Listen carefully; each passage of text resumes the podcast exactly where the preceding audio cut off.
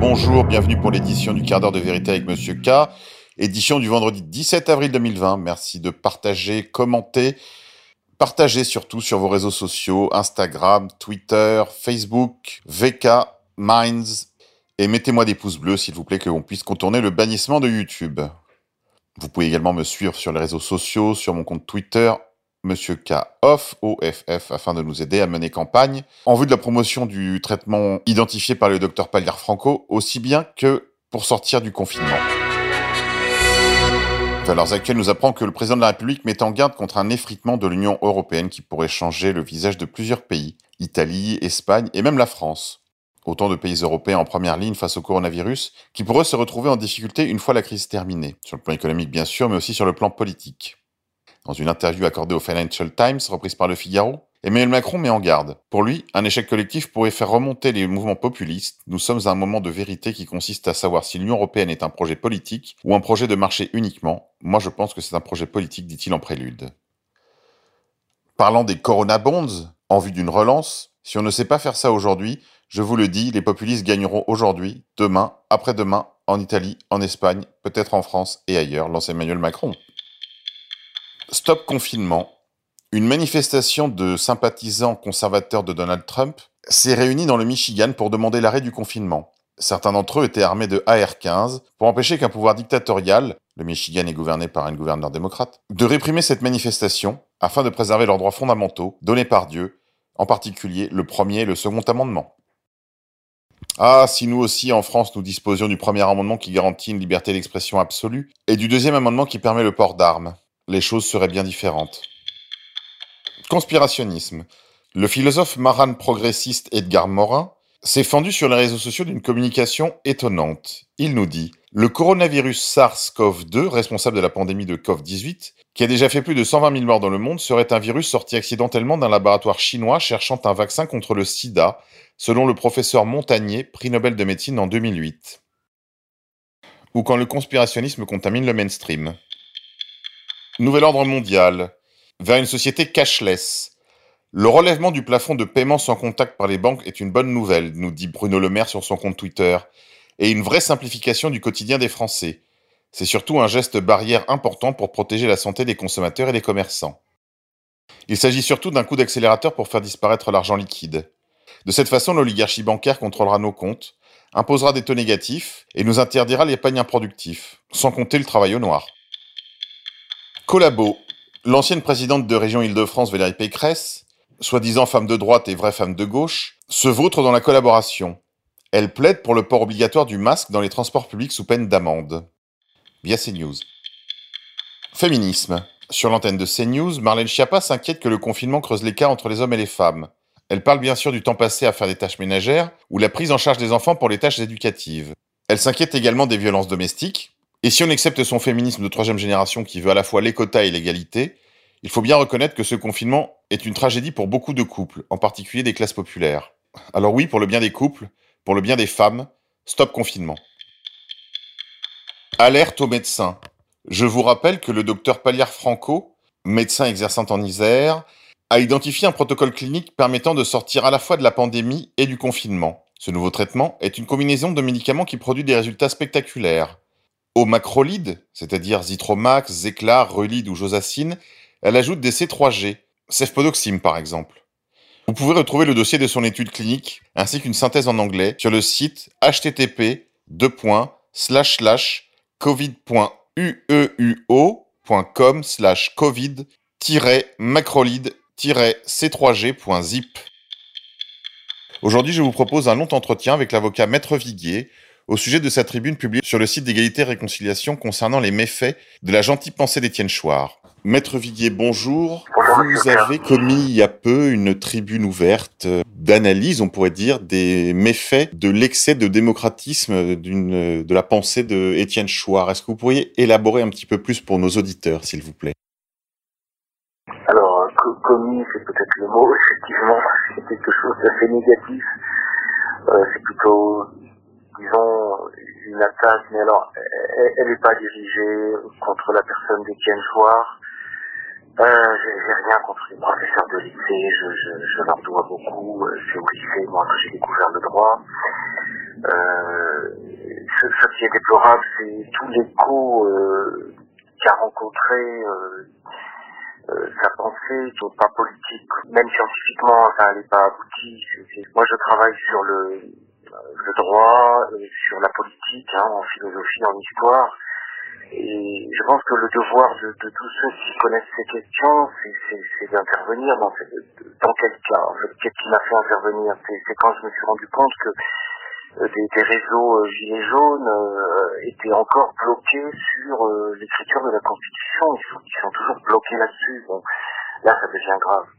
il faut comprendre que que c'est pas sérieux, quoi. Je veux dire, ça marche pas comme ça du tout. Voilà. si on veut s'instruire, il faut, il faut, il faut lire Carl Schmitt, il faut, il faut faire du droit élémentaire, etc.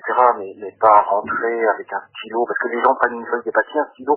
Heureusement, très peu l'écoute, hein, euh, je veux dire mettre en pratique, mais c'est devenu des slogans, le RIC, euh, le, le, référendum, enfin, tout, ça ce sont des pertes de temps. Enfin, je pense que c'est le devoir de quelqu'un qui connaît un peu le droit et la politique de, de, de dire aux gens euh, qu'il se faut voir.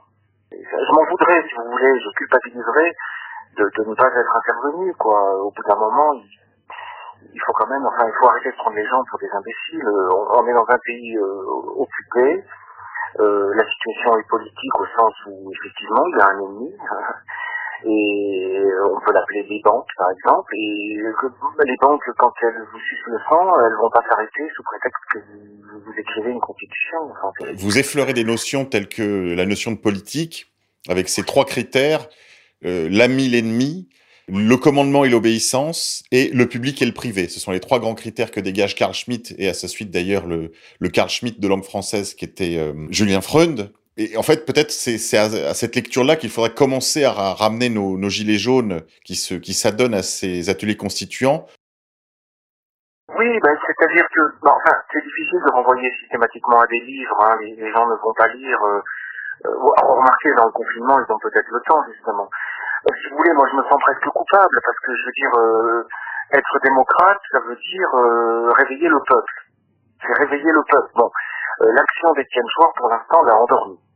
L'a endormi, l'a anesthésié. Et c'est pour ça, je crois, qu'il a rencontré, sa pensée a rencontré de l'écho. Bon.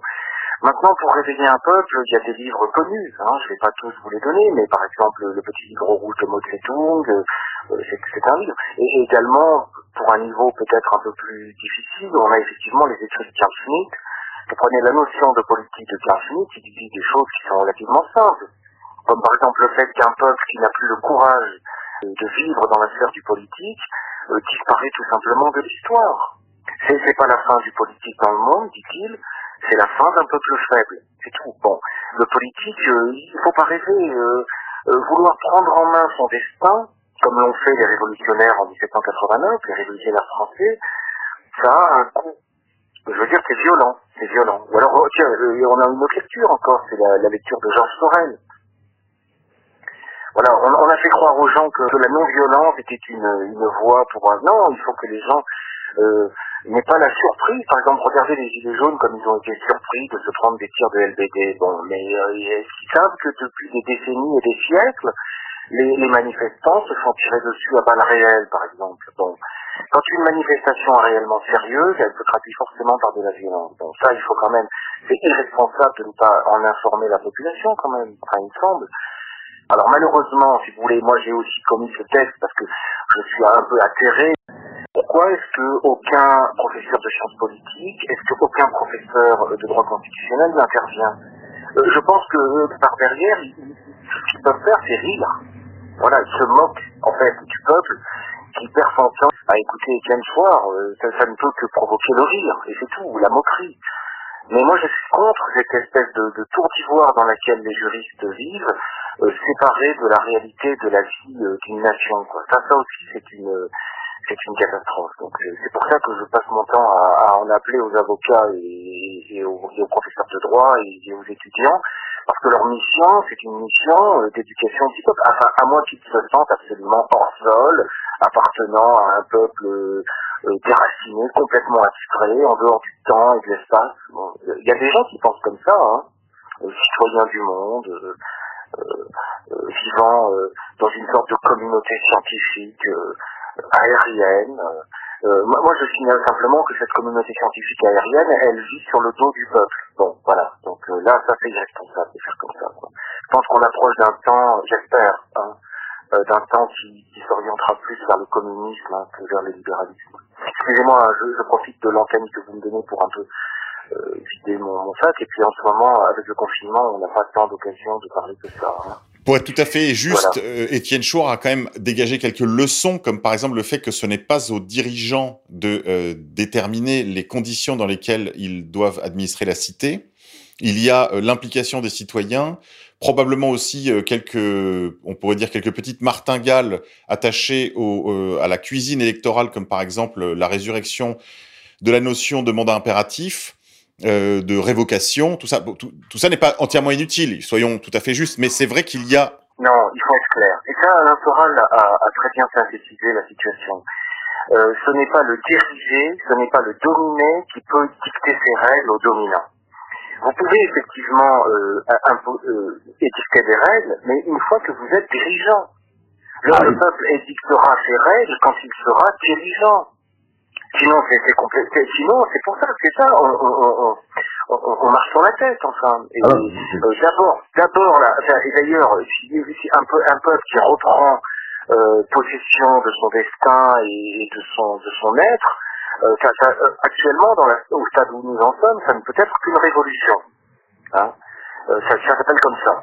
Bon, euh, si on veut une pure monarchie, comme certains en rêvent, ça se passe pas comme ça. C'est une, c'est une autoritas, c'est une autorité euh, parfaitement désincarnée, d'ailleurs, enfin, je veux dire parfaitement aérienne, qui désigne un monarque et qui le sacre. Bon, mais quand on est dans un contexte de, libération du peuple, ça a une dimension forcément démocratique, même si ça, ça se traduit ensuite par une constitution qui donne le pouvoir à, à, un seul, à une famille, etc., tout ce qu'on voudra. Bon. Mais ici, pour l'instant, on a un peuple qui est dominé, qui est asservi. Bon. Alors, euh, la première étape, elle est, elle est, claire, elle est simple, elle est dure, hein, mais elle est, il faut être réaliste. Euh, euh, elle est la, elle est la, la, la, la, reconquête de la souveraineté, de la liberté, quoi, tout simplement. Bon, je, je, ne vois pas, euh, je ne vois pas un, esclave euh, envoyant des lettres à son maître euh, pour lui dire que désormais ça sera comme ci et comme ça. Ça c'est complètement, euh, enfin, je veux dire, il faut être, enfin, il faut se réveiller quoi. C'est un manque de peut-être un, un, minimum de sens politique. Enfin, je veux dire.